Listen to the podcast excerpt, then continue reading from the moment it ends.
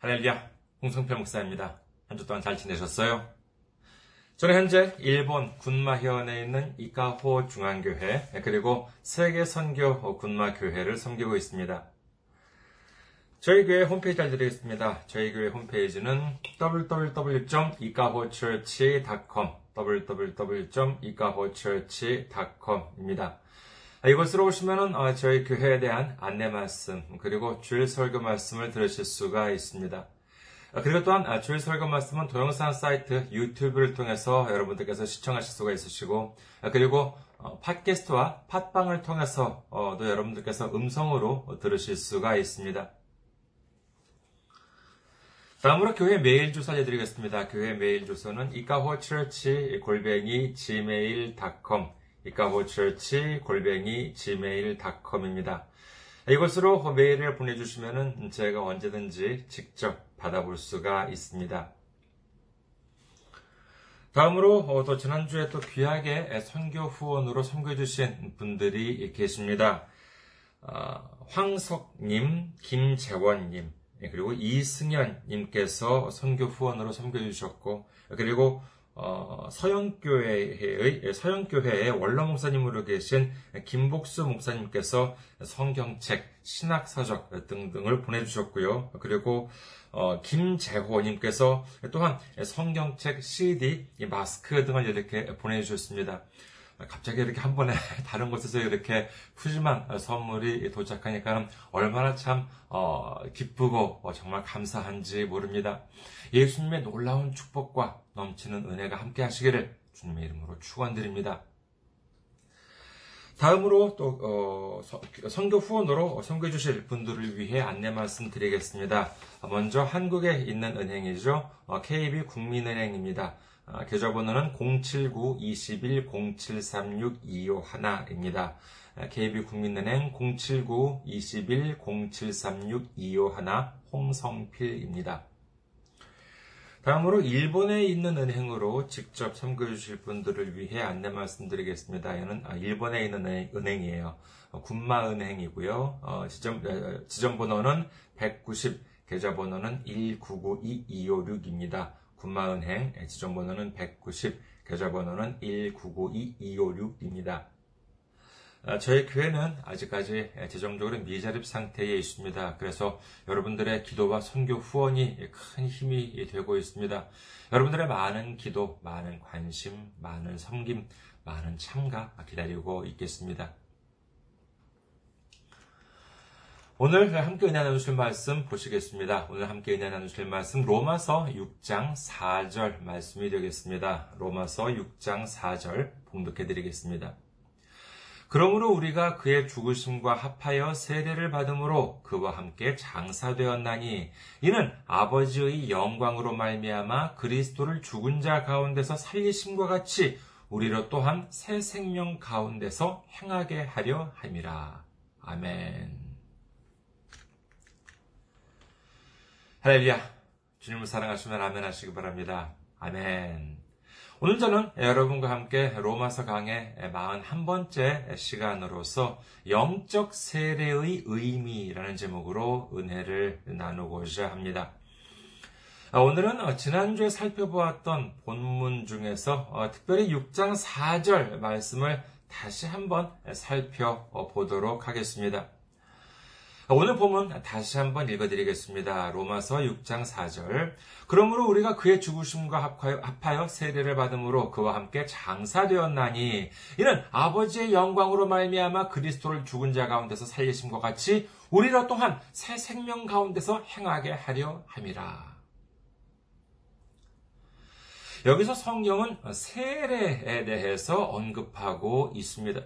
세례라고 하는 것은 물에 들어가는 것은 죄 가운데에서 죽음을 뜻하는 것이요. 죄 가운데에서의 죽음을 뜻하는 것이고 다시 올라오는 것은 부활을 가리키는 것이다. 이렇게 지난주에 말씀을 드렸습니다. 그렇기 때문에 이 본문과 같이 이 세례라고 하는 것은 예수님과 함께 장사되는 것이요. 그리고 예수님과 함께 부활하여 새 생명 가운데 행하게 되는 것인 줄 믿으시기를 주님의 이름으로 축원합니다. 성경에 보면은 이 세례에 대해서 흥미로운 기록이 있습니다. 기본적으로 세례라고 하는 행위는 구체적으로 처음 등장한 것은 신약이 되었어였지요. 복음서에 보면은 세례 요한이 광야에서 많은 사람들에게 세례를 베풀게 되는데 구약에서도 세례가 있었다라고 하는 구절이 나옵니다. 이는 그렇다고 신약에 등장하는 세례와는 조금 모습이 다릅니다. 그렇다면 구약에서의 세례를 성경은 어떻게 기록하고 있나라고 하면은요. 고린도전서에 나옵니다. 신약의 고린도전서 10장 1절에서 2절까지를 보시겠습니다. 고린도전서 10장 1절에서 2절. 형제들아 나는 너희가 알지 못하기를 원하지 아니하노니 우리 조상들이 다 구름 아래에 있고 바다 가운데로 지나며 모세에게 속하여 다 구름과 바다에서 세례를 받고 라고 되어 있습니다. 이 말씀은 모세에 의해 애굽을 탈출했던 모세의 인도하에 애굽을 탈출했던 이스라엘 민족에 관한 기록이지요. 출애굽 당시 모세에게 속하여 세례를 받았다라고 합니다. 그렇다면 그 세례라고 하는 것이 무엇인가 하는 그와 같은 의문이 생기지요. 그런데 여기 1절을 보면은요, 바다 가운데로 지나며 라고 합니다. 바다 가운데로 지나며 세례를 받았다? 그렇다면 그것은 분명하지요. 애굽을 탈출한 이스라엘 자손들이 바다를 건넌 것, 물을 건넌 것은 두 번이지만요, 바다를 건넌 것은 딱 한 번뿐이었습니다. 그것이 어디냐 하면은요, 네, 그렇죠. 바로 홍해를 건넜던 것이지요. 출애굽기 14장에 의하면은 앞에서 앞에는 홍해 바다가 가로막고 있는데 뒤에서는 애굽 군대가 추격해 옵니다. 더 이상 피할 길이 없어요. 인간적인 생각으로는 이제 홍해와 애굽 군대 사이에서 죽을 일만 남았습니다. 바로 그때 하나님께서는 홍해를 가르고 이스라엘 민족들을 모두 건너게 해주시고 그것만이 아니라 모든 애굽 군대를 홍해 바다 속에 속으로 잠겨버리셨다라고 하는 사실을 믿으시기를 주님의 이름으로 축원합니다. 참고로 어, 이 홍해에 대해서 어, 오해하시는 분들, 이 홍해 사건에 대해서 오해하시는 분들이 계실 수 있기 때문에 두 가지 정도를 좀 말씀을 드릴까 합니다. 영화 쉽게 옛날 영화 오래된 영화이긴 하지만은요. 지금 봐도 역시 그 영화 멋있습니다. 근데 영화 10개를 보시면은요, 이 모세를 연기하고 있는 그 찰튼 헤스턴이 이 홍해를 향해서 이렇게 손을 뻗었더니만 순식간에 홍해가 쫙 갈라지는 그와 같은 모습을 볼 수 있습니다만은 사실 성경에 의하면 그렇지는 않습니다. 출애굽기 14장 21절에는 다음과 같이 기록합니다. 출애굽기 14장 21절 모세가 바다 위로 손을 내밀매 여호와께서 큰 동풍이 밤새도록 바닷물을 물러가게 하시니 물이 갈라져 바다가 마른 땅이 된지라. 모세가 바다 위로 손을 내민 것은 맞습니다. 그러나 순식간에 바다가 쫙 갈라진 것이 아니라 하나님께서 밤새도록 큰 동풍을 불게 하셔서 갈라지게 하셨다라고 하는 것을 알 수가 있습니다. 그리고요, 또 어떤 사람들이 말하기를, 아, 이스라엘 사람들이 홍해 바다를 건널 수 있었던 것은 마치 뭐 밀물과 썰물 때문이다. 뭐 이제 이렇게 주장을 합니다. 그러니까 바로 이제 그 모세가 손을 이렇게 내밀었을 때가 바로 그때가 썰물 시간이었다는 것이죠. 그래서 그때가 썰물 시간대라서 바닷물이 이렇게 좀 물러가고 그리고 어 이렇게 얕은 육지가 이렇게 모습을 드러낸 것이다라고 하는 것인데 그래서인지 예, 뭐 한국에도 남쪽이 어딘가 아, 그런 현상이 가끔 벌어진다고 그러고요. 그리고 세계에도 가끔 그런 현상이 벌어진다고 합니다. 그 이렇게 지금도 어떤 자연 현상으로 바다가 이렇게 좀 썰물 때 이렇게 좀 물러가고 그리고 얕은 땅이 드러나는 현상을 가지고 무슨 뭐 모세의 기적이다 뭐다 하는 그런 사람들이 계신 것 같습니다. 하지만 성경에는 뭐라고 적혀 있습니까? 성경에는요, 바로 다음 구절인 출애굽기 14장 22절에는 다음과 같이 기록되어 있습니다. 출애굽기 14장 22절 이스라엘 자손은 바다 가운데를 육지로 걸어가고 물은 그들의 좌우에 벽이 되니라고 기록을 합니다. 성경에는 분명히 그 물이 그들의 좌우에 벽이 되었다라고 해요. 세상의 어느 나라에서 썰물 현상이 일어날 때 물이 그것도 바닷물이 좌우에 벽이 되는 경우가 있겠습니까? 그러니까 좀 반론을 하려면은요, 좀 성경 기록을 보시고 하든지 하지. 그냥 자기 생각으로만 성경을 억지로 해석하려고 하니까는 여러 엉뚱한, 그런 엉뚱한 주장이 나오는 것이지요. 이 홍해 사건은 그야말로 하나님께서 하나님의 능력으로 홍해 바다를 갈라서 이스라엘 자손을 구원하셨다라고 하는 것을 믿으시기를 주님의 이름으로 축원합니다. 하나님께서 홍해 바다를 가르시고 그 사이로 이스라엘 자손들이 한 번 가라앉았다가 이렇게 저쪽 건너편에서 다시 한번 이렇게 올라왔습니다. 이를 성경에서는 세례 물속에 이렇게 들어갔다가 나오는 것 이렇게 세례로 표현한 것이다 라고 할 수 있겠는데 얘는 그야말로 참 놀라운 비유라고 하지 않을 수가 없습니다. 참 생각하면 생각할수록 오묘해요. 이 출애굽 당시에 있어서 이 홍해 사건의 의미를 한번 오늘은 살펴볼까 합니다. 그들에게 있어서 이 홍해 사건은 우연히 일어난 것이 아니라 전적으로 하나님의 능력으로 일어난 놀라운 사건이었습니다. 애굽에서 광야를 지나서 가나안 땅으로 가는 길은 꼭 홍해를 지나지 않아도 되었습니다. 홍해가 없는 코스도 분명히 있었어요. 그렇다면 하나님께서는 왜 굳이 평탄한 길이 있었음에도 불구하고 홍해를 지나가게 하셨을까요? 그 이유는 명확합니다. 그것은 바로 이스라엘 자손들에게 이 사건, 홍해 사이를 지나가게 할 이유가 분명히 있었기 때문입니다. 그렇다면 그 이유가 무엇인지를 한번 알아봐야 되겠지요. 그 이유를 알기 위해서는 이 홍해 사건의 효과, 아, 즉, 이 홍해를 건너므로 인해서 그들에게 어떤 결과가 발생했는가라고 하는 점을 알아보면은 하나님께서 홍해를 건너게 하신 이유를, 그 이유를 아실 수가 있게 됩니다.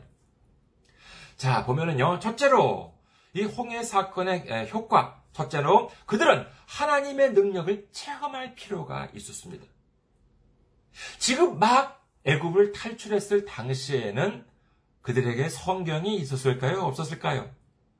예, 아직 하나님께서 율법을 주시기 전이었기 때문에 그들이 알고 있는 하나님은 그저 입에서 입으로 전해져 내려오는 막연한 전설, 구전으로 전해져 왔던 그와 같은 전설 그 이상도 그 이하도 아니었을 것입니다. 아무리 뭐 아브라함도 알고 이삭도 알고 뭐 야곱도 어딘가에서 그좀 막연하게 좀 이렇게 그 들은 적이 있는 것 같긴 해요. 그런데 그들이 애굽에서 살았던 기간만도 몇 년이냐? 자그마치 430년입니다. 거기다가 애굽에서 거의 대부분의 세월을 노예로 살아왔었지요. 적어도 지금 그때 살아있는 사람들은 그 사람들의 아버지 그리고 할아버지들도 노예였고 그리고 자기들도 노예로 살아왔었던 그와 같은 사람들입니다. 그러니 뭐 교육이나 제대로 받아왔겠습니까? 이렇게 되니 그들은 하나님에 대한 정보가 그들에게는 하나님에 대한 정보가 대단히 부족했습니다. 그와 같은 그들이 하나님을 알기 위해서는 그야말로 놀라운 하나님의 능력, 그 누구도 이를 그냥 평범한 자연현상이다. 우연히 어쩌다가 일어난 자연현상이다. 이렇게 우길 수 없는 하나님의 능력을 자신들의 눈으로 직접 보아야 할 필요가 있었던 것입니다. 둘째로 뒤에서 추격해오는 애국 군대를 완전히 단절할 필요가 있었습니다.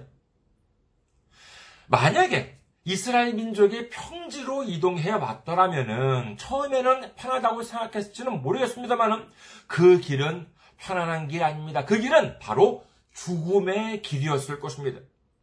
왜냐하면 뒤에서는 애국 군대가 그들을 죽이려고 추격해오고 있었기 때문입니다. 그들을 추격해오던 애국 군대는 그냥 평범한 군대가 아니에요. 출애굽기 14장 5절에서 7절 그 백성이 도망한 사실이 애굽 왕에게 알려짐에 바로와 그의 신하들이 그 백성에 대하여 마음이 변하여 이르되 우리가 어찌 이같이 하여 이스라엘을 우리를 섬김에서 놓아보내었는가 하고 바로가 곧 그의 병거를 갖추고 그의 백성을 데리고 갈새 선발된 병거 600대와 애굽의 모든 병거를 동원하니 지휘관들이 다 거느렸더라. 이스라엘 자손은요 바로 왕 몰래 살금살금 애굽을 나온 것이 아닙니다. 사실 아무리 수가 많다 하더라도 노예였던 그들이 자기들 마음대로 탈출할 수 있다. 그것은 어림도 없는 이야기지요. 출애굽기 12장 31절에서 32절 보겠습니다. 출애굽기 12장 31절에서 32절. 밤에 바로가 모세와 아론을 불러 이르되 너희와 이스라엘 자손은 일어나 내 백성 가운데서 떠나 너희의 말대로 가서 여호와를 섬기며 너희가 말한 대로 너희 양과 너희 소도 몰아가고 나를 위하여 축복하라 하며 애굽 왕 바로는 분명히 그들에게 애굽을 나가라라고 이야기했습니다. 애굽을 나가는 것을 분명히 허락했습니다. 그런데 그들이 나가고 나니까는 마음이 바뀌어서 아이고 내가 왜 그런 바보 짓을 했을까라고 이제 마음이 바뀌어서 그들을 추격하기 시작했던 것입니다. 그런데 이 왕이 그냥 부하들에게 부하들 몇몇을 불러가지고 야 너희들 저렇게 도망간 이스라엘 자손들을 추격해 이렇게 명령을 한 것이 아니라 왕이 친히 추격을 했다라고 하는 것이죠. 그러니까 그 규모는 규모는 얼마나 대단했겠습니까?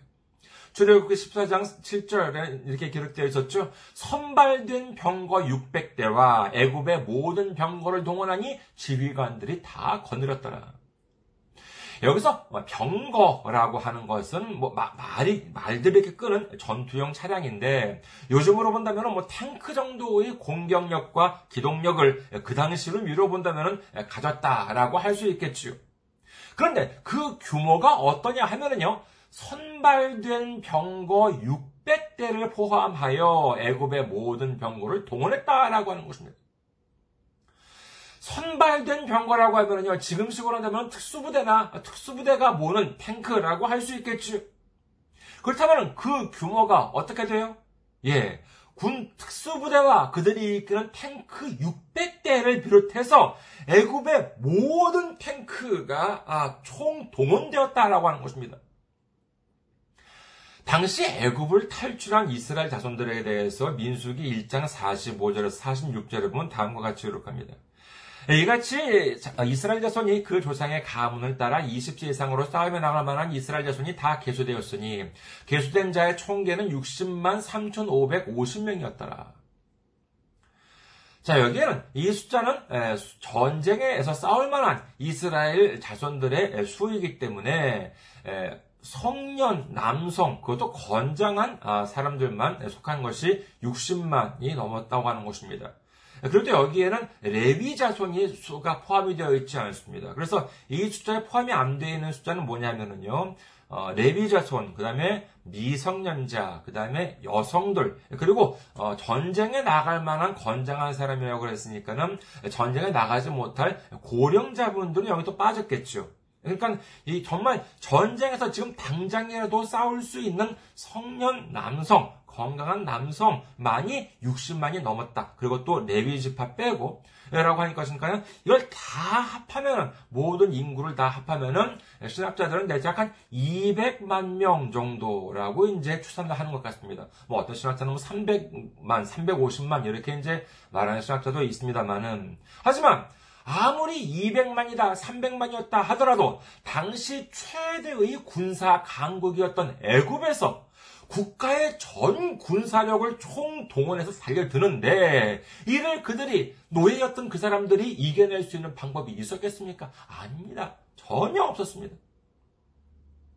그러나 홍해 사건으로 인해서 어떻게 되었습니까?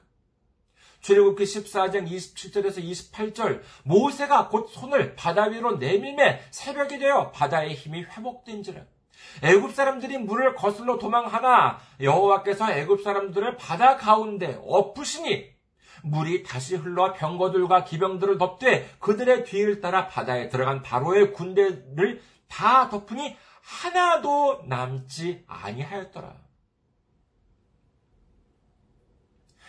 이스라엘 자손들이 갈라진 홍해 사이를 건넌 다음에 그 길을 따라 애국 군대들도 추격을 해옵니다. 그런데 하나님께서 홍해를 닫아버리자 어떻게 된, 어떻게 되었다고요? 그렇습니다. 바로의 군대가 하나도 남지 않고 모두 다 바닷속에 가라앉고 말았다는 것이지요. 이 홍해 사건으로 인해서 애국 군대는 모두 멸망해 버리고 말미암아 이스라엘 백성들과 그들을 완전히 단절시켜 버렸다라고 하는 사실을 믿으시기를 주님의 이름으로 축원합니다. 셋째로 보면은요 이스라엘 자손들은 이제 돌아갈 수가 없게 되었습니다. 어, 지금은 우리가 지도도 있고 그리고 인공위성도 있어서 스마트폰만 있으면은 자기 위치를 알 수가 있고 그리고 목적지를 설정하기만 하면은 자동적으로 길을 안내해 주기도 하겠지요.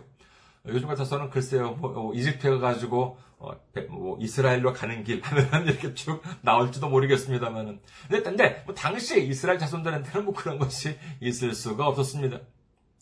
아, 물론 뭐 그 시대에도 지금처럼 뭐 정확하지는 않다 하더라도 그래도 뭐 지도 같은 것은 있었을 것입니다. 하지만 그런 지도는 뭐 아무나 가지고 있었던 것이 아니지요. 지금은 무슨 뭐 인터넷을 통해서 남의 나라 지도도 이렇게 쉽게 이렇게 볼 수 있는 시대가 되었습니다만은 불과 얼마 전까지만 하더라도 자기 나라의 정확한 지도는 국가 국가 기밀이었습니다. 그런데 당시 이스라엘 자손들은 애굽에서 어떤 사람들이었습니까? 그나마 평민도 아닌 노예도 노예로 살아왔었습니다. 모세는 그럼 어땠느냐? 모세는 뭐 이스라엘 자손이었음에도 불구하고 애굽 왕실에서 자랐습니다만은 그는 마흔 살에 엉뚱한 일이 터져가지고 도망쳐 나와서 광야에서 40년을 살았습니다. 그러니까 그는 지금 80 먹은 노인네예요. 그가 그런 고급 정보, 이집트나 무슨 뭐 이렇게 어, 그런 그 어, 광야든지 아니면은 가나안 땅 이와 같은 고급 지 도와 같은 고급 정보를 가지고 있을 이해가 없겠지요. 그렇다면 그들은 다시 애굽으로 돌아가려 해도 자기가 온 외, 온 길 외에 다른 길을 알 수가 없습니다.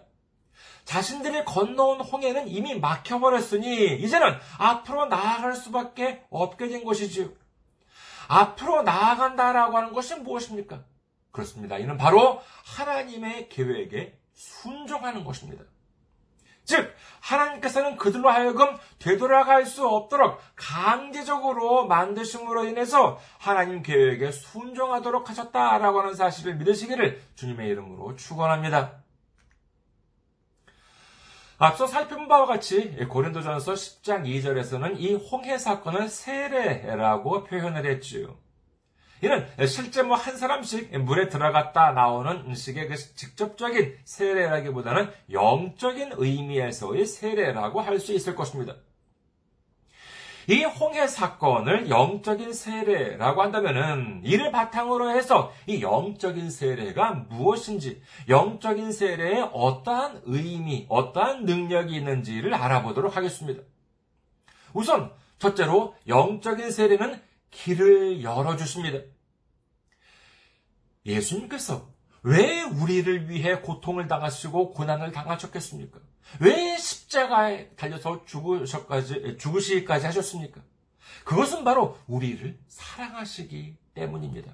우리가 받아야 할 고통과 고난을 모두 대신해서 받아주셨습니다. 로마서 8장 32절 자기 아들을 아끼지 아니하시고 우리 모든 사람을 위하여 내주신 이가 어찌 그 아들과 함께 모든 것을 우리에게 주시지 아니하겠느냐? 하나님께서 가장 사랑하시는 예수님을 우리에게 주셨는데 더 이상 하나님께서 무엇을 아끼시겠습니까? 고린도전서 10장 13절 사람이 감당할 시험 밖에는 너희가 당한 것이 없나니 오직 하나님은 미쁘사 너희가 감당하지 못할 시험 당함을 허락하지 아니하시고 시험 당할 즈음에 또한 피할 길을 내사 너희로 능히 감당하게 하시느니라. 아멘. 여러분, 홍해 바다에 길을 내셔서 200만 명을 건너게 하신 하나님께서 아무리 어려움이 크다고 하더라도 어찌 나 하나 건널 길을 내주시지 못하겠습니까? 우리가 하나님을 의지하고 예수님을 의지할 때 하나님께서는 우리에게 홍해를 가르고 길을 내주시는 크고 놀라운 일을 행하시게 될 줄 믿으시기를 주님의 이름으로 축원합니다. 둘째로 이 영적 세례는 나를 추격하는 모든 악한 세력으로부터 단절시켜줍니다. 누군가가 우리를 해치기 위해서 추격해오고 있어요. 그러면 그 추격해오는 세력이 한 명이 좋겠어요? 아니면 백 명이 좋겠어요?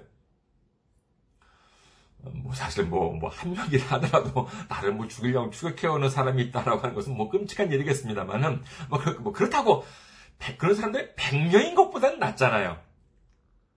근데 생각해 보세요. 출애굽 당시 이스라엘 자손들을 추격해왔던 애굽 군대가 전 군대가 아니라 절반 정도였다면 어떻게 되었을까요? 뭐 절반이 추격해온다 하더라도 끔찍한 일이겠습니다만은 언뜻 생각하기에는요. 뭐 절반 정도가 추격해왔다라고 하면 그나마 그나마 아 다행일 수도 있었겠다 라고 생각할 수 있을지 모르겠습니다만은 이게 웬일이에요? 절반이 아니라 애굽의 모든 군대가 이 추격해오고 있습니다.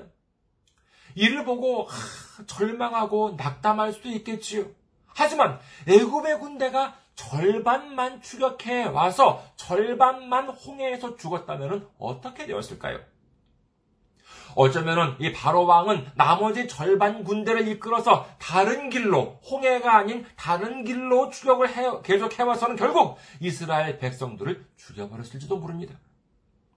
그러나 다행히 정말 결과론적으로 본다면은 다행히 바로가 애굽의 전 군대 하나도 남기지 않고 정말 가장 무시무시한 특수부대까지 특수부대까지 포함한 전 군대를 이끌고 이스라엘 자손을 추격해 온 덕분에 그 군대를 완전히 홍해에서 멸망시킬 수 있었다라고 하는 사실을 믿으시기를 주님의 이름으로 축원합니다.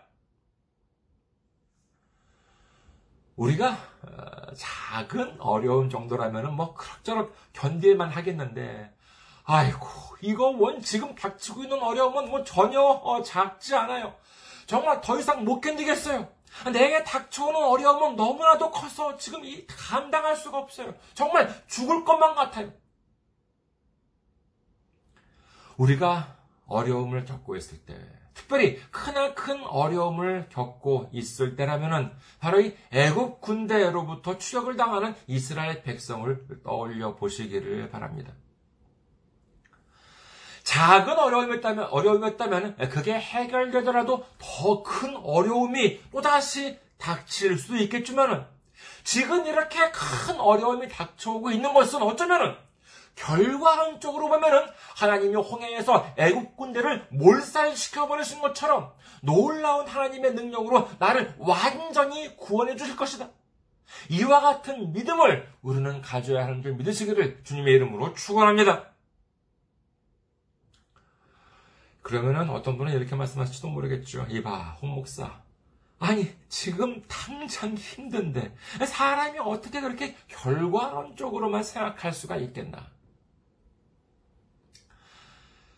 하지만 성경은 뭐라고 기록합니까? 로마서 8장 28절 우리가 알거니와 하나님을 사랑하는 자 곧 그의 뜻대로 부르심을 입은 자들에게는 모든 것이 합력하여 선을 이루느니라. 과정이 아무리 어렵더라도 우리는 그 결과에 주목해야 합니다. 자, 두 학생이 있어요. 한 학생은 냉난방이 잘 된 고급 호텔 같은 데에서 공부를 한 학생이고, 또 한 학생은 가정의 형편이 어려워서 정말 여름엔 덥고 겨울엔 추운 곳에서 어렵게 어렵게 공부한 학생이 있었는데, 편한 환경에서 공부한 학생은 시험에 떨어지고, 어려운 환경에서 공부한 학생은 시험에 붙었어요. 그렇다면 거기에 이르는 과정이 중요합니까? 아니에요. 결과적으로 시험에 붙었느냐, 떨어졌느냐가 중요한 것이지요. 우리 믿음 생활도 마찬가지입니다. 당장 지금 형편이 편하냐, 아니냐가 아니라 결과적으로 마지막에 축복을 받을 수 있느냐, 없느냐가 중요한 것입니다.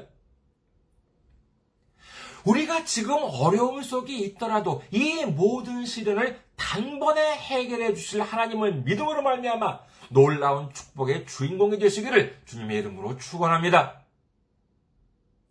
마지막으로 영적 세례에는 세 번째로 과거에 대한 집착을 버리고 앞을 바라보게 해줍니다. 가끔 보면은요 그런 분들 혹시 여러분도 이제 그런 보신 분들 그런 어, 분들 보신 적이 있으십니까? 내가 이래봬도 말이야. 아, 내가 뭐 젊었을 때는 말이야. 그리고 뭐 내가 어디에 있었을 때는 말이야. 뭐 해외에 계신 분들 보면 내가 무슨 막 한국에 있었을 땐 말이야. 내가 내 고향에 있었을 땐 말이야. 뭔지 뭐 이런 말씀. 이런 말씀 하는 분들 보신 적이 있으십니까? 이 말은 무엇입니까? 이, 이 말은 다 과거에 집착하는 말입니다. 그리고 그뿐 아니라 지금 현재에 있어서 불만을 가지고 있는 말인 것이지. 지금의 내 모습은 보잘 것 없지만 나를 무시하지 마. 아, 내가 과거에는 이런 이렇게 대단한 사람이었으니까 이를 인정해 달라. 이거 아니겠습니까? 과거로 돌아가고 싶으십니까? 특히나 예수님을 믿기 전으로 돌아가고 싶다라고 하는 생각을 해보신 적 있으십니까? 예수님을 믿지 않았다면은 뭐 예배도 드리지 않고 마음 편히 놀러 갈 수도 있고 그리고 뭐 헌금도 내지 않아도 되는데 예, 뭐 되잖아요. 그렇잖아요. 그리고 특별히 부담이 되는 것이 뭐냐?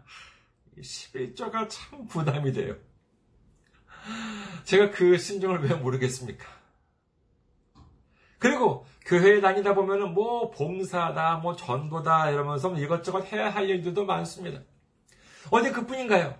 이 교회에 보면은요, 꼭 자기가 좋아하는 사람만 있어요.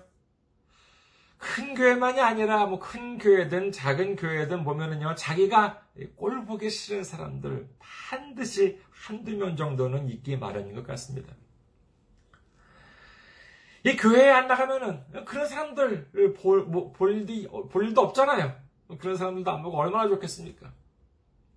이런저런 이유를 들어서 그래 과거로 돌아가자 이런 생각을 하실 수도 있겠습니다만은 그런 생각을 한 사람들은 누구였느냐? 이는 바로 애굽을 탈출한 이스라엘 자손들이었습니다. 민수기 14장 2절에서 4절 이스라엘 자손이 다 모세와 아론을 원망하며 온 회중이 그들에게 이르되 우리가 애굽 땅에서 죽었거나 이 광야에서 죽었으면 좋았을 것을 어찌하여 여호와가 우리를 그 땅으로 인도하여 칼에 쓰러지게 하려 하는가 우리 처자가 사로잡히더니 애굽으로 돌아가는 것이 낫지 아니하랴 이에 서로 말하되 우리가 한 지휘관을 세우고 세우고 애굽으로 돌아가자 하네